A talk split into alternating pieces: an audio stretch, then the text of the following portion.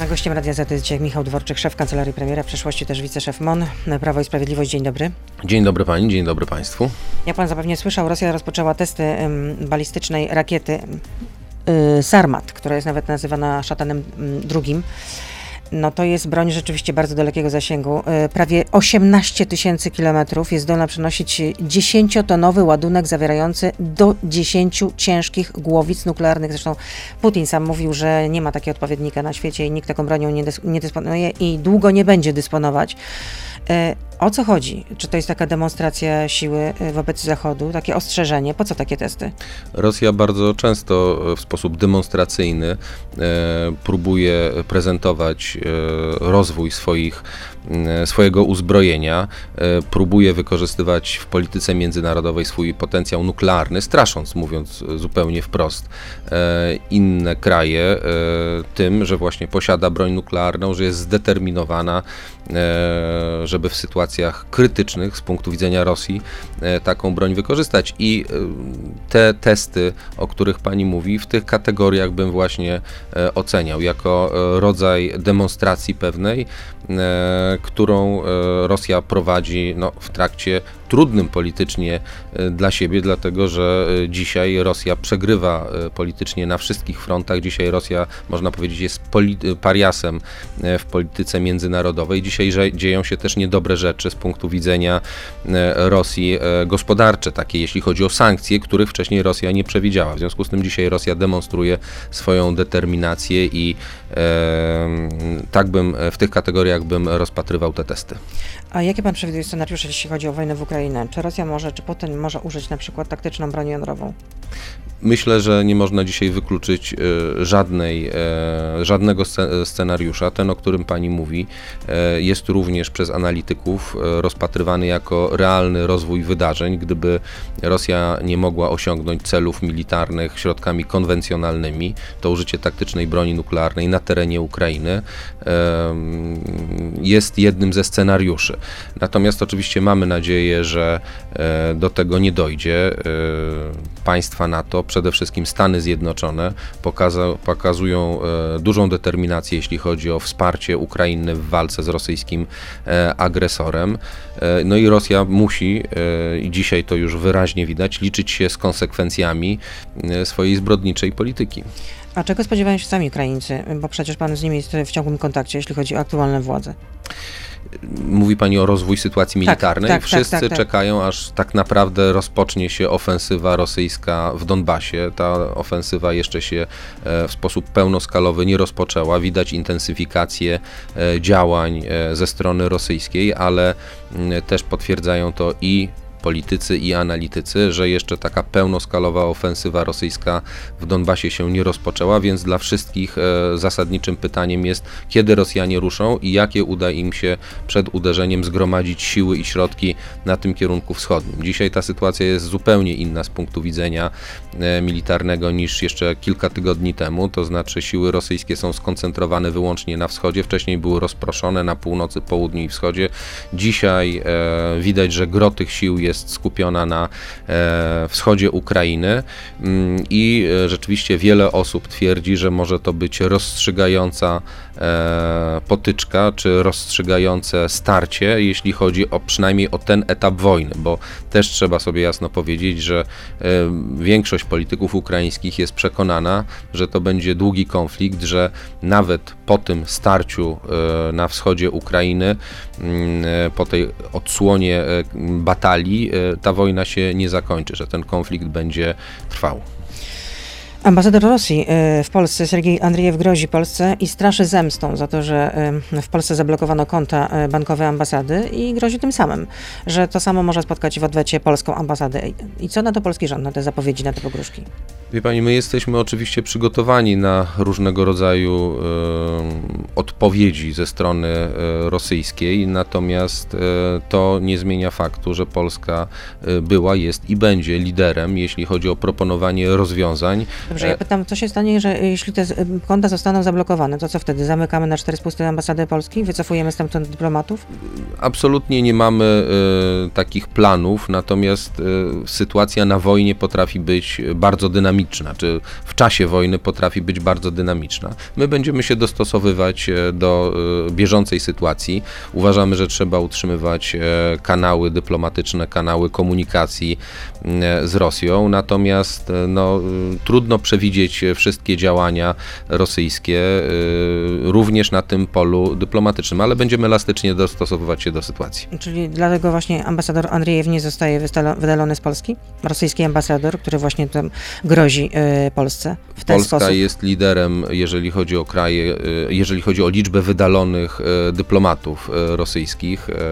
Jeżeli nie na pierwszym, to na drugim miejscu jesteśmy, jeśli chodzi właśnie o liczbę wyrzuconych dyplomatów, rosyjskich dyplomatów, którzy byli podejrzewani po prostu o szpiegostwo e, na rzecz Rosji, więc tutaj nasza podstawa jest jednoznaczna. Natomiast tak jak e, wspomniałem, e, utrzymujemy kanały mm, komunikacji, one mogą przydać się w przyszłości, choć tak jak powiedziałem, ta przyszłość i spekulowanie o rozwoju sytuacji dzisiaj jest bardzo trudne, bo zarówno od strony militarnej, jak i politycznej bardzo wiele rzeczy może się zdarzyć. Wracając nieco na nasze poletko, tutaj rodzime, kiedy poznamy nowego fi ministra finansów? Myślę, że y, dzieli nas niewiele dni od y, zaprezentowania y, nowego ministra niewiele, finansów. czyli? To są decyzje, które zapadają e, po pierwsze w ścisłym kierownictwie politycznym Prawa i Sprawiedliwości, e, a po drugie są to oczywiście decyzje e, premiera, prezydenta. W związku z tym, jak tylko tutaj będzie wypracowana decyzja, to na pewno ją poznamy. Tadeusz Kościński, przypomnę, został odwołany 11 lutego, no to ponad dwa miesiące temu, czyli rozumiem, że nikt specjalnie się nie palił, żeby przyjść do tego ministerstwa i być figurantem. A dlaczego być figurantem? No Tadeusz Kościński, Piotr... kiedy odszedł z tego stanowiska, mówił o tym, jak to wygląda, że funkcja ministra sprowadza się do tego, że musi słuchać premiera. Premier Mi... ma dyspozycję z Nowogrodzkiej. Minister Kościński nie był figurantem, był ministrem Rzeczpospolitej Polskiej. E, Ale Oczywiście tak trzeba pamiętać, mówił, no, że rząd że miał no, niewiele do powiedzenia. i polityka to jest gra zespołowa. W związku z tym e, często jest tak, e, że e, jest wypracowywany pewien konsensus w ramach Rady Ministrów e, i e, decyzje poszczególnych ministrów, nawet tak ważnych jak minister e, finansów, no nie są autorskimi pomysłami i realizacją tychże autorskich e, pomysłów, tylko są to pomysły wypracowywane na forum rządu albo ścisłego kierownictwa politycznego, bo trzeba pamiętać o jednym, pani redaktor, Ścisłe kierownictwo, że rząd, się wypracowało ten polski ład, pani który się blamarzem Trzeba naprawdę. pamiętać o jednym, bo czasami e, mam wrażenie, że o tym zapominamy. Rząd to jest emanacja większości parlamentarnej. Większość parlamentarną tworzy dzisiaj partia Prawo i Sprawiedliwość Zjednoczona Zjednoczona e, Prawica. W związku z tym nie ma w tym nic dziwnego, że decyzje polityczne najpierw zapadają e, właśnie e, w ścisłym kierownictwie tej większości politycznej, większości parlamentarnej, a potem są implementowane przez rząd implementowane. Lubię to słowo, bardzo lubię. A czy nowym ministrem będzie Beata Daszyńska-Muzyczka? Teraz prezeska Banku Gospodarstwa Krajowego, ale przez wiele lat pracowała też w Banku Zachodnim WBK, którego prezesem był premier Morawiecki. Ja zupełnie szczerze mogę odpowiedzieć, że nie wiem, kto będzie nowym ministrem e, ale finansów. Ale czy taka, czy taka kandydatura jest brana... dla kogo e, są zarezerwowane te decyzje. Ale jest to jedno z nazwisk, jest brana pod uwagę? Jest to jedno z nazwisk, które się e, pojawiało przede wszystkim w informacjach medialnych. Natomiast jeśli no, chodzi reporter o... śledczy, tutaj w trące, Mariusz Gierszewski, Radia Z, powiedział, że ta propozycja powróciła w kręgach rządowych, że właśnie to jest najpoważniejszy kandydat, a właściwie kandydatka do tego, żeby objąć stery w resorcie finansów. Trudno mi odnieść się do tej informacji, ponieważ ja nie jestem w ścisłym kierownictwie Prawa i Sprawiedliwości mm, i nie uczestniczyłem w rozmowach na I temat. I premier panu też nic nie mówił, chociaż jesteście e, bardzo bliskimi współpracownikami. Finansów, a tak jak powiedziałem, jeśli decyzje zapadną, na pewno zostaną zakomunikowane niezwłocznie. Ale to jest jedna z kandydatur? E, to jest jedno z nazwisk, które się pojawiało w przekazie medialnym. A nadal pan używa y, prywatnej skrzynki do korespondencji służbowej? Nie, nie używam prywatnej skrzynki do korespondencji służbowej. Od kiedy? Mm, ale o co dokładnie pani redaktor Chodzi pyta? pani o, y, pani, czyli mnie chodzi o, y, o O to, że wyciekły, wyciekały maile z pana skrzynki.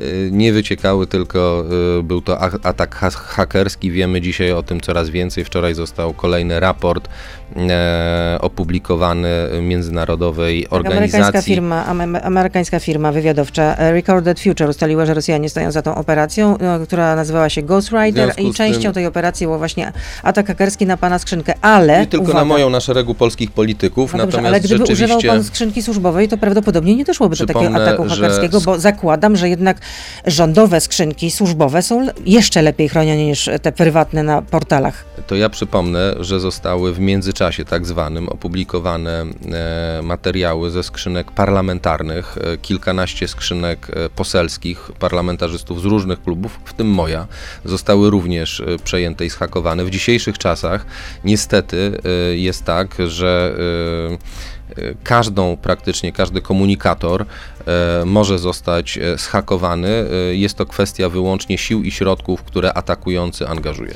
Czyli uważa Pan, że nie ma różnicy między skrzynką służbową, taką rządową, jeśli chodzi o ochronę, a taką skrzynką prywatną, w, komercyjną w, na portalach? No, Tego to... oczywiście nie powiedziałem i to jest zupełnie odrębny temat. Mówię tylko, że przy dzisiejszym zaawansowaniu techniki IT można złamać niemal każdy komunikator E, niemal każde zabezpieczenie. Co oczywiście. Ale teraz pan prowadzi korespondencję służbową już z rządowych skrzynek? Prowadzę korespondencję służbową e, z rządowej skrzynki e, Kancelarii Prezesa Rady Ministrów. Od kiedy? Nie powiedział pan. Natomiast polityczną korespondencję prowadzę ze swojej prywatnej skrzynki. To tyle w części radiowej. Pan minister Dworczyk z nami zostaje. Teraz jesteśmy już na Facebooku, na Radio ZPL, na YouTube, więc proszę zostać z nami. Zapytam innymi, czy jest porozumienie między PiSem a Solidarną Polską w sprawie poparcia dla prezydenckiego projektu w sprawie likwidacji Izby Dyscyplinarnej Sądu Najwyższego. Beata Lubecka, zapraszam.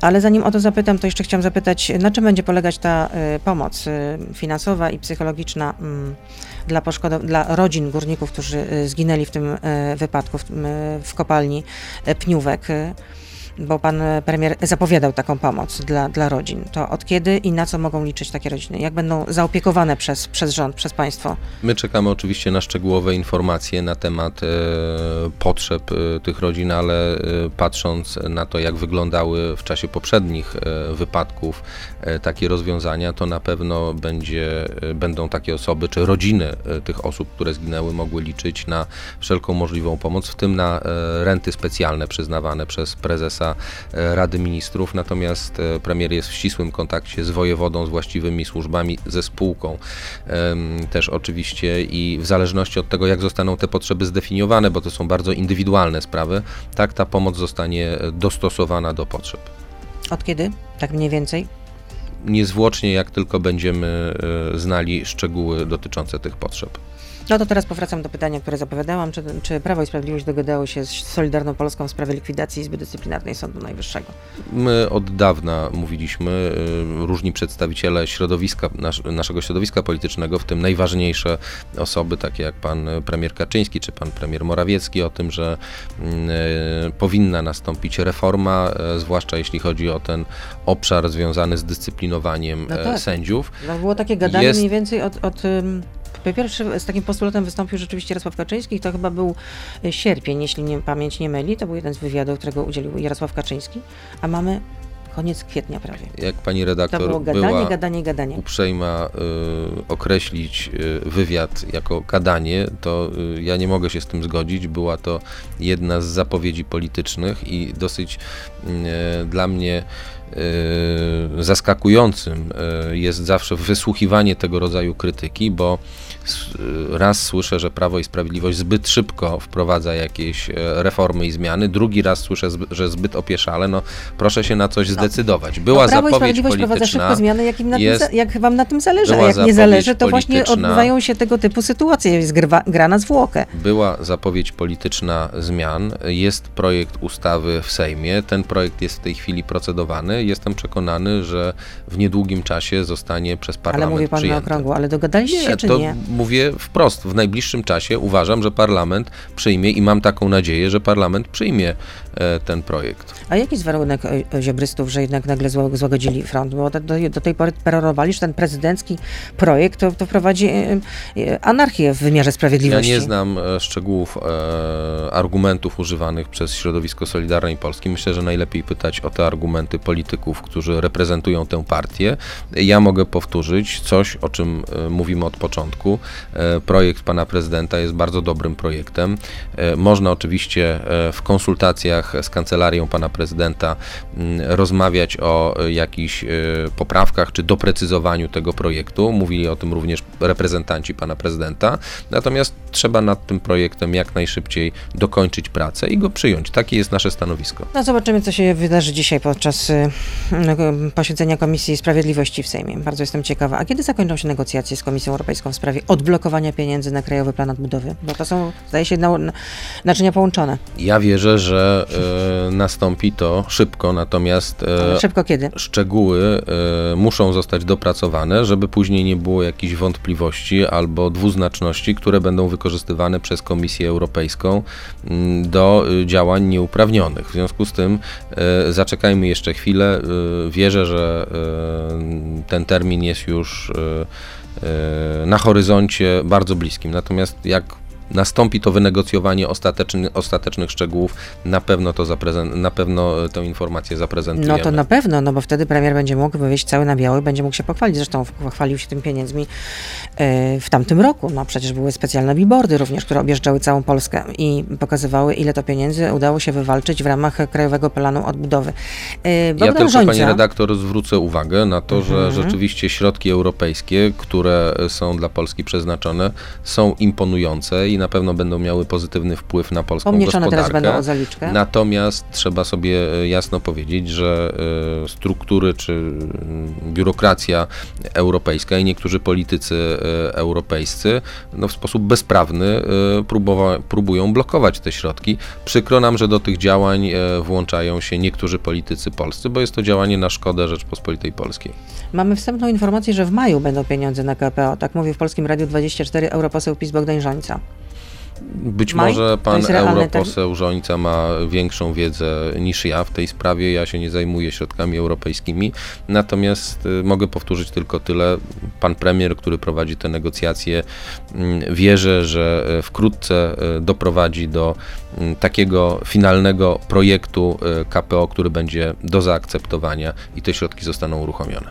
Przypomnę, że naszym gościem jest Michał Dworczyk, szef Kancelarii Premiera, ale także pełnomocnik do spraw Narodowego Programu Szczepień. Przypominam o tym nie przez przypadek, ponieważ no, słyszeliśmy, że zerwaliśmy kontakt z Pfizerem i nie chcemy więcej szczepionek i nie będziemy za nie płacić. Dlaczego? Jesteśmy na etapie renegocjacji bądź wypowiedzenia tej umowy. E, A dlaczego? O tym już mówił e, minister zdrowia. Ja mogę powtórzyć tylko. Klauzula siły wyższej, co to znaczy? Zastosowaliście, skorzystaliście z klauzuli siły wyższej, jak to To mówił właśnie prawda. pan minister Myślę, że Niedzielski. nikt nie mógł przewidzieć tego, że wybuchnie wojna za naszą wschodnią granicą, że w Polsce pojawi się ponad 2,5 miliona. Jak to nie? Przecież w listopadzie dostaliście informacje wywiadowcze ze, ze strony Amerykanów, tak A czy przy, nie? przypomni mi pani, kiedy były negocjowane kontrakty na zakup szczepionek? No ale nie można było powiedzieć, Jeśli że nie można było pani, jeśli pani nie przypomni mi, to ja przypomnę. No dużo wcześniej oczywiście, no właśnie, dlatego że w pandemia tym wybuchła w wtedy 2020 nikt nie wiedział, roku. no właśnie, więc wtedy nikt nie wiedział o tym, że będzie wojna, że w Polsce e, przyjmiemy 2,5 miliona uchodźców uciekających przed rosyjskimi bombami N- i e, jest to absolutnie element wyczerpujący, czy sytuacja wyczerpująca e, tę kategorię, czyli kategorię czy sformułowania e, siły e, wyższej, czy stan siły wyższej. W ten sposób można opisać. W związku z tym, powołując się na ten zapis, mm, e, pan minister Niedzielski podjął takie działania. Zwłaszcza, i tu trzeba dodać, że niektórzy producenci, bo ja tutaj nie chcę podawać konkretnych nazw, przypomnę, że mamy podpisane umowy z szeregiem producentów szczepionek, zachowują się i zachowywali się no, w sposób e, co najmniej nieetyczny, e, ponieważ e, w czasie, kiedy e, część szczepionek, które e, posiadaliśmy, e, Polska odsprzedawała albo przekazywała, próbowała przekazać innym krajom, wtedy producenci to blokowali, sami proponując za niższe ceny E, sprzedaż tym krajom szczepionek. Krótko mówiąc, e, no, są to takie działania, które też muszą się spotkać e, z naszą reakcją. Tutaj w sytuacji pandemii, która dotknęła nie tylko Polskę i Europę i cały świat, nie można tylko myśleć o maksymalizacji zysków, tak jak to robią niektóre koncerny farmaceutyczne. Ale to pan sugeruje, że myśleć... Pfizer właśnie w ten sposób postępuje? Nie chcę wymieniać nazw firm, natomiast Ale... były firmy spośród tych, które, z którymi mamy podpisane kontrakty, które właśnie w taki sposób postępowały. Ale z Pfizerem mamy podpisany kontrakt, który zrywamy teraz.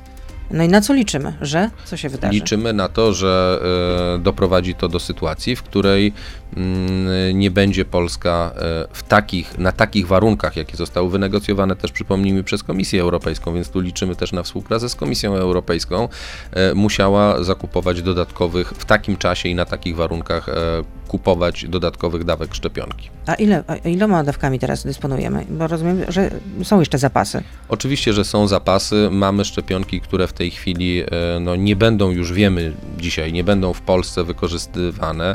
E, ja przypomnę, że kiedy negocjowane były e, kolejne kontrakty, to rząd kierował się, zawierając je, taką nadrzędną potrzebą szybkiego zabezpieczenia E, dla jak największej liczby Polaków e, e, szczepionek. W związku z tym, że kolejne kontrakty to też była jedna, jedno z działań koncernów farmaceutycznych. Kolejne kontrakty przewidywały wcześniejsze dostawy niż kontrakty zawarte wcześniej. No to tych kontraktów zostało zawartych tyle, ile ostatecznie podpisaliśmy. Dzisiaj wiemy już, że kolejne dawki szczepionek, przynajmniej w takich e, szczepień, w takich ilościach, jakie potencjalnie były rozważane przez naukowców, nie będą potrzebne. Dzisiaj mamy zupełnie inną sytuację, właśnie ten stan nadzwyczajny, o którym pani redaktor wspomniała, czyli wojnę za naszą wschodnią granicą. To wszystko powoduje, że chcemy renegocjować tę umowę albo je wypowiedzieć, jeżeli e, nie będzie e, żadnej empatii ze strony producentów. To jest pytanie od Beaty, nie ode mnie, ale od tej słuchaczki, która ma takie samo imię jak ja. Czy jako osoba odpowiadająca za program szczepień będzie pan mógł bez wstydu zwrócić niezapłaconą fakturę za zamówione szczepionki, a przed sądem unijnym konsumenckim powie pan Pfizerowi, no nie mamy pańskiego płaszcza i co nam pan zrobi? Takie sformułowane to pytanie. Wie pani, e, dzisiaj oczywiście bardzo łatwo jest krytykować um, działania rządu e, w sprawie związanej z zakupem szczepionek. Ja przypomnę e, awantury również w tym studiu i oskarżenia, które padały również w tym studiu pod adresem rządu, że nie kupujemy szczepionek, że za mało kupujemy, za wolno, że co z kolejnymi partiami. Więc warto w tych ocenach kierować się faktami, a nie e, wykorzystywać e, sytuację do jakiejś tam politycznej, przepraszam za sformułowanie, młódzki.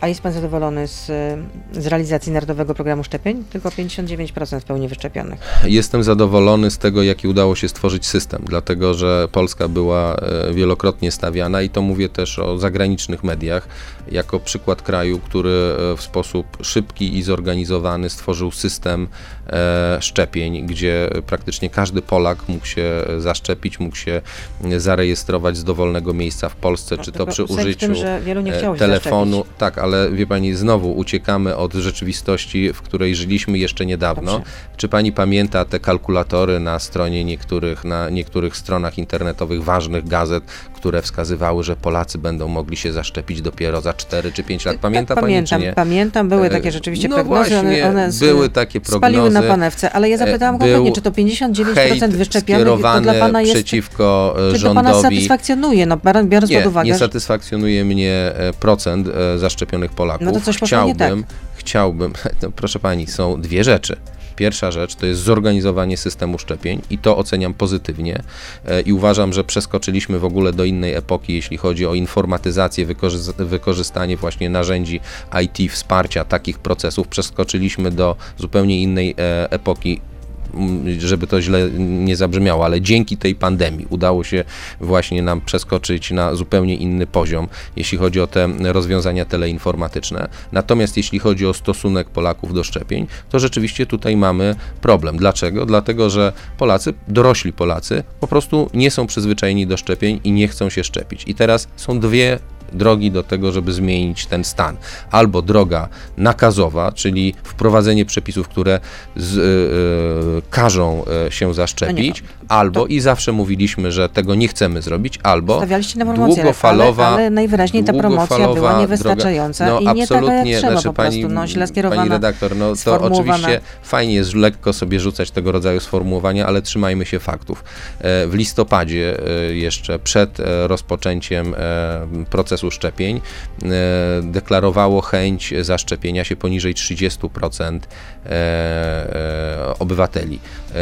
Ostatecznie mamy na poziomie 60% zaszczepioną e, populację, a jeżeli policzymy, bo to no już nie chcę wchodzić jakby w szczegóły, ale czyli ponad dwukrotnie skoczyła, e, e, e, dwukrotnie jakby wzrosła liczba osób, które się rzeczywiście e, zaszczepiły. No tak, tylko że na z pewno tym pan o tym mówienie wie, o że jesteśmy na fiasku, 23 więc miejscu w Unii Europejskiej, o jeśli fiasku chodzi o, e, e, zmian, jeśli chodzi o postawy Polaków, jest zdecydowanie nieusprawiedliwione. I e, powtórzę, jedna droga to jest przymus szczepień. Tu mówiliśmy, że nigdy No w tak, tym no kierunku nie mówił, pójdziemy, tak, ale ale- druga droga, jeśli chodzi o zmianę postaw społecznych, doskonale pani wie, że e, jeśli chodzi o tego typu sprawy, jest to długofalowy proces związany nie tylko z promocją, bo tu nie chodzi o brak wiedzy, że nie można się e, zaszczepić albo jakie ma konsekwencje szczepionka, ale e, jeśli chodzi o edukację przede wszystkim. I to jest proces długotrwały. Ten proces rozpoczęliśmy, on trwa i jestem przekonany, że za jakiś czas będzie miał swoje dobre owoce, ponieważ chciałbym, żeby Polacy byli przekonani do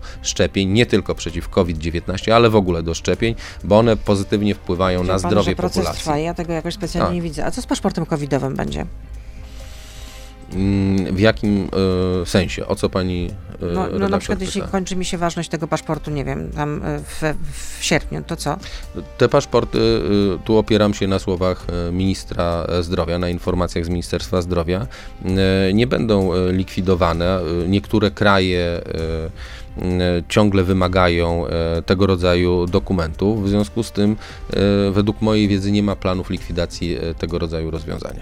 Czyli one będą aktualne w takim razie? No, one nie, na ten moment, kończy- jeśli- ja nie mam wiedzy, żeby miały zostać zlikwidowane. No tak, ale jeśli kończy mi się ważność, no mam taki dokument, y, kończy mi się w sierpniu czy tam we wrześniu, no to rozumiem, że co, będę się musiała jeszcze raz zaszczepić? Nie, nie. Tutaj oczywiście y, paszport y, nie jest powo- powiązany z koniecznością przyjęcia kolejnej dawki, bo to są rekomendacje międzynarodowe i nasze krajowe. Natomiast jeśli chodzi o dalsze funkcjonowanie tych y, dokumentów, tu pytania wydaje mi się, że najlepiej kierować do Ministerstwa Zdrowia. Według mojej wiedzy na, dzi- na dzień dzisiejszy nie jest planowana likwidacja tego dokumentu.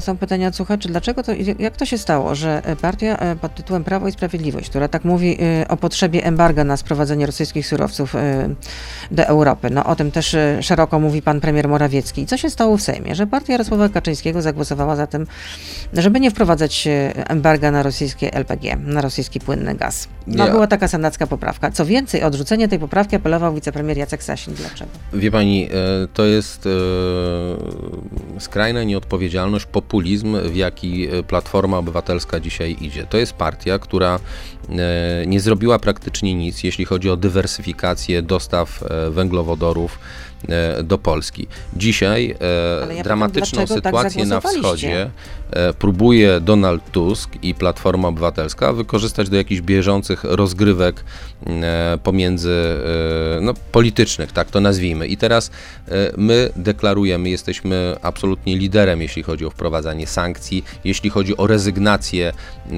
z tak surowców. Czym tak liderujemy? A nie widziała Pani spotów ukraińskich, które wskazują na kraje bałtyckie i polskie jako No, kraje, to które Bałtowie zrezygnowały Na, na, na początku byli Bałtowie tylko wspomniani. i potem to prawo, To i, i to odważni. prawo i sprawiedliwość doprowadziło do tego, że została tam wrzucona Polska i polska flaga. Wie pani co, jest jakaś naprawdę granica y, y, populizmu i takiego awanturnictwa Ale politycznego. ja pytam, Ale proszę tak mi powiedzieć, stało? czy Ukraińcy dziękują za to Polsce i wskazują jak Polskę jako jeden z czterech krajów, które są liderami Odpowiedzialność rzuca na Platformę nie, Obywatelską, ale ja przecież pytam premier panią, czy i widziała powiedział, pani że do ukraiński końca roku komunikat, również... ale proszę mi powiedzieć, widziała pani e, ukraiński komunikat? Tak, widziałam. I co, jest w nim Polska czy nie? No już potem jest. A już potem to znaczy co? Może jakiś błąd został przez jakiegoś grafika zrobiony, czy y, osobę, która y, ten spot realizowała po stronie ukraińskiej. Y, ten spot jest dokładnie spotem, który, w którym Ukraińcy dziękują czterem krajom, w tym Polsce, która jest liderem w tym procesie. I proszę nie kłamać, pierwszy- ani nie posługiwać się takim kłamstwem. Był, nie, proszę pani. min- no, Wie pani co, ale no, to jest tak, pani chce w tej chwili, znaczy ja uważam, że to jest jakiś kompletne skandal i oderwanie e, od rzeczywistości. Ja nie potrafię spokojnie do tego podchodzić, jak ludzie, którzy są wypełnieni jakąś nienawiścią polityczną, e, wpisują się właśnie w pan taką propagandę, zaczyna, za- zarzuca jakąś nienawiść. e, propagandę rosyjską. Stawiam pytania po prostu. Nie, proszę pani, pani stawia pytania, które doskonale pani wie, że nie mają nic wspólnego z rzeczywistością, Ale- tak jak w przypadku tego spotu. Pani pyta mnie, dlaczego jakiś grafik ukraiński e, w taki czy inny sposób zmontował spot, a potem po e, kilku godzinach go zmienił. Naprawdę to pani uważa, że to jest pytanie Nie, do ja przedstawiciela o- polskiego nie, rządu? ja pytałam nie, zupełnie pani o coś zadaje innego. pytania, Nieprawda, pan które sugerują, nie- nie, sugerują e, Nie, odpowiedzi. Pan teraz negatywne z punktu widzenia nie, rządu, ale przewekslować temat, no dokładnie nie, tak jest. tak. I wie ja pani pytam, co, nie ma to nic chodziło- wspólnego, przepraszam panią, ale to nie ma nic wspólnego z rzeczywistym, z, z rozmową o rzeczywistych problemach. Ale odpowiedział Polska pan na moje jest pytanie. Dlaczego, dlaczego y, taka poprawka została odrzucona? No, co, y, jak to tłumaczył wicepremier, że wprowadzenie embarga tylko na poziomie polskim spowodowałoby, że ten sam gaz będzie do Polski dalej płynął z tym, że przez inne kraje, chociażby Litwę czy Niemcy. No ale tak się składa. Wydaje się, że pani odpowiedziała na pytanie, które pani Dobrze, sobie. ale, e, ale s- jest jeszcze, jed, ale jest jeszcze jedna strona medalu, mianowicie, no, że y, tym y, sprowadzaniem zajmuje się, przeładunkiem, przepraszam, skroplonego gazu z Rosji do Polski zajmuje się firma, y, gdzie jednym z głównych udziałowców jest państwowa spółka PKP Carbo, która na tym zarabia. Może też o to chodzi. Pani redaktor, jesteśmy liderem i nikt tego nie kwestionuje. Mówią o tym również nasi ukraińscy partnerzy. Jesteśmy liderem, jeśli chodzi o e, odcinanie e, się od surowców e, eksportowanych przez Rosję, o wprowadzanie sankcji, które uderzają w gospodarkę rosyjską. Mm, Część działań udało się dzięki polityce Prawa i Sprawiedliwości wprowadzić od razu. Przypomnę na przykład Baltic Pipe, właśnie projekt, dzięki, którego, dzięki któremu możemy zrezygnować z części surowców, które do tej pory były sprowadzane e, z Rosji, czy inne działania w tym obszarze. Część, do części em, zmian e, dochodzimy perspektywie kilku miesięcy. Bez wątpienia jesteśmy tutaj liderem w skali europejskiej. Zarzucanie dzisiaj rządowi Prawa i Sprawiedliwości, że w tej sprawie nic nie robi, no jest, nie ma nic wspólnego z rzeczywistością. A dlaczego w Radzie Nadzorczej spółki Transgaz, która właśnie zajmuje się tym przeładunkiem gazu pochodzącego z Rosji, tego z gazu skroplonego, y, mm, nadal zasiadają asystent pana prezesa Kaczyńskiego i radny PiSu? Pani redaktor, proszę mi wybaczyć, ale nigdy nie zajmowałem się spółkami e, prawa handlowego ani spółkami Tylko, Skarbu Państwa. A nie wie pan, że ani jednym z udziałowców Transgazu jest e, spółka należąca do żony rosyjskiego oligarchy? Z tym, e, proszę Ale nie nie, wie pan o zadawać tym, mi tego panie rodzaju ministrze? No jakoś pytań. trudno mi uwierzyć, że pan nie wie o E, tym. Dlaczego pan X albo pani Y zasiada w takiej czy innej radzie nadzorczej? Niestety nie uzyska ode mnie pani e, Ale- odpowiedzi na to pytanie z jednej bardzo prostej przyczyny. Ja po prostu kompletnie nie mam pojęcia, e, kto zasiada e, w, konkretnej. e, Wystarczy wejść na stronę Transgazu i, i, to sprawdzić, że cały czas w Radzie Nadzorczej zasiadają pan Sławomir e, Starzec i radny PiSu Pragi Południe Damian e, Paczkowski. Można to sprawdzić, natomiast powracam do, do firmy Transgaz, gdzie jednym z udziałowców, pewnie zapewne pan doskonale o tym wie, jest e, spółka należąca do żony rosyjskiego oligarchy. I czy w takim razie w Radzie Nadzorczej takiej firmy powinni zasiadać osoby związane z Prawem i Sprawiedliwością, skoro mówicie, że trzeba tak ograniczać mm, no, ograniczać działalność e, Rosji w ogóle na terenie Redaktor, Europy. wydaje mi się, że już odpowiedziałem kilkakrotnie na e, wyczerpując ten wątek, który pytanie, czy pani pow- e, czy powinni- redaktor. czy e, takie osoby ale ja nie będę odejść? odnosił się do informacji w sprawie, o, w której nie mam wiedzy, bo spotkałem się wielokrotnie z tym, że informacje stawiane właśnie w takich szczegółowych sprawach, dotyczące szczegółowych rozwiązań, po przeanalizowaniu okazały się nie do końca tak precyzyjne, jak formułował je dziennikarz. W związku z tym nie, nie będę odnosił się do szczegółowych spraw, w których nie mam wiedzy. Ja po prostu nie mam wiedzy e, w tej kwestii. A co do całej polityki e, Prawa i Sprawiedliwości, Zjednoczonej Prawicy w sprawie mm, e, wprowadzania ograniczeń, e, odcinania e, eksportu, importu surowców e, z Rosji, myślę, że powiedziałem już wszystko, co można powiedzieć. Dane publiczne pytają. 8 kwietnia prezydent Francji nazwał premiera Morawieckiego antysemitą. Po tym fakcie wyzwano do MSZ ambasadora Francji. 11 kwietnia minister pan Sierewicz ogłosił, że prezydent Kaczyński zginął w zamachu. Jakie kroki podjęto w takim razie wobec ambasadora Rosji i władz rosyjskich? To miłe, że ktoś formułuje e, takie pytania, nie odnosząc się do pełnej wypowiedzi premiera Jarosława Kaczyńskiego, który mówił wyraźnie, że musi dokończyć się śledztwo, musi zostać zakończone śledztwo, które prowadzi prokuratura i po tym będą podejmowane właściwe działania. Czyli ten raport nie jest do końca wiarygodnym dokumentem, tak? Nie, ten, to pani tak nie, no, powiedziała, no, to pani tak powiedziała. Ja nic takiego nie powiedziałem. Ja powiedziałem, cytując premiera Jarosława Kaczyńskiego, że prokuratura musi zakończyć śledztwo. Czyli można się zastanawiać w takim razie, po co działa podkomisja, skoro i tak ważniejsza jest prokuratura i to ona się tym zajmuje i, i do końca roku nawet... rolę prokuratury i... Nie, broń Boże, nie, wręcz przeciwnie. Właśnie, no właśnie. mówi, że to prokuratura się powinna tym zająć, różne a nie, organy państwa, a nie podkomisja, która po prostu, pani, na którą wydano 25 milionów. Ale no. to ciekawe jestem, wie Pani, dlatego, że y, zgodnie z polskim porządkiem prawnym państwie działają różne organy, które zajmują się, no, w tym wypadku, badaniem katastrofy. Ale to oczywiście można też rozciągnąć na y, inne y, obszary funkcjonowania funkcjonowania państwa. No te organy mają umocowanie prawne, działają właśnie w polskim porządku prawnym nie od dzisiaj, a pani to kwestionuje. Dla mnie to zaskakujące. Gabi pyta, jeśli intencją y, y, Antoniego Macierewicza nie było ujawnienie drastycznych zdjęć z katastrofy w Smoleńsku, to dlaczego kilka dni przed publikacją y, odtajniono dokument, który je zawierał? Ja nie znam szczegółów przygotowywania raportu, natomiast w tej kwestii pan minister Macierewicz e, wypowiedział się e, już w sposób bardzo jednoznaczny. Ale to nie powinno się wydarzyć. Ale ja odsyłam do oświadczenia pana ministra Macierewicza. Wszystkich Ale tak jakby nie miał pan swojego zdania na ten temat, no w to nie wierzę. Marek pyta, jak w planach rządu wygląda alokacja uchodźców w przypadku, kiedy część osób prywatnych e, wymówi im lokum, czy też wymówiło? Gdzie takie osoby będą e, umieszczane? Oczywiście y, Polska y, musi y, i rząd polski to robi, myśleć o tym, jak będzie się rozwijała sytuacja w przyszłości. Przyjęliśmy ponad 2,5 miliona osób z Ukrainy. Część z tych osób wyjechała dalej do innych krajów. Część z tych osób wraca na Ukrainę dzisiaj, bo na szczęście sytuacja w centrum kraju, na zachodzie kraju na tyle się poprawiła, że te osoby decydują się na powrót. Mm, dla części osób jest, przygotowa- jest przygotowany tutaj, jest, są przygotowane warunki, aby pozostać dłużej. No, my znowu powiem w taki sposób, że elastycznie będziemy się dostosować do tej sytuacji. Jeśli będą takie e, potrzeby, żeby mm, dla osób pozostających w Polsce przygotowywać e, jakąś dodatkową pomoc, na przykład w zakresie lokali, prawda, no to oczywiście e, będziemy się z tym problemem mierzyć i będziemy udzielać takiej pomocy. Dzisiaj, rozwiąza- dzisiaj jakby na bieżąco rozwiązuje Ministerstwo Spraw Wewnętrznych i Administracji, które jest odpowiedzialne za mm, opiekę nad e, uchodźcami, e, te problemy e, i tutaj minister Szefernaker świetnie koordynuje wszystkie działania związane z alokacją, nie tylko z alokacją uchodźców, ale w ogóle z opieką nad nimi. E, natomiast oczywiście za każdym razem trzeba dziękować zwykłym Polakom, którzy e, pomogli tym milionom uciekających Ukraińców przed rosyjską agresją. A brane jest pod uwagę na przykład takie też miasteczko kontenerowe, jakie postawiono w Lwowie?